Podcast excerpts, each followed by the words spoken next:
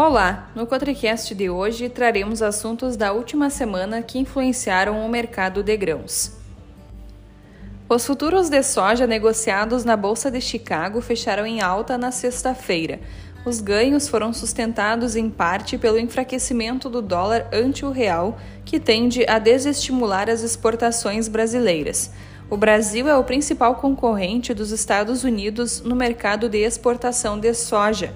O vencimento janeiro da oleaginosa subiu 23,50 cents, 1,77% para 13,51 dólares por bushel. Segundo a Granar, o mercado também foi impulsionado pelo clima desfavorável no Brasil. O excesso de chuvas no sul do país e o tempo mais seco no centro-oeste atrapalham o avanço do plantio e colocam em risco o desenvolvimento inicial das lavouras.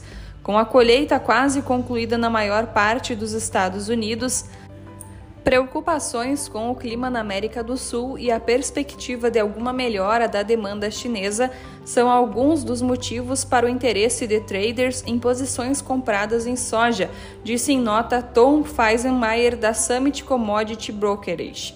O desempenho do farelo, que subiu mais de 3,5%, também deu suporte às cotações da oleaginosa. O Departamento de Agricultura dos Estados Unidos informou na última sexta que exportadores do país relataram venda de 131,15 mil toneladas de soja para destinos não revelados, com entrega no ano comercial 2023-2024.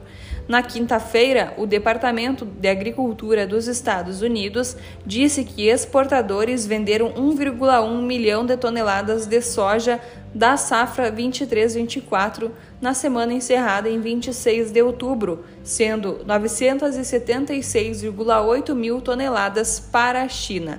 O volume total representa queda de 27% ante a semana anterior e de 13% em relação à média das quatro semanas anteriores. Analistas esperavam entre 900 mil e 1,5 milhão de toneladas. E assim finalizamos mais um Quatricast. Em breve voltaremos com mais informações.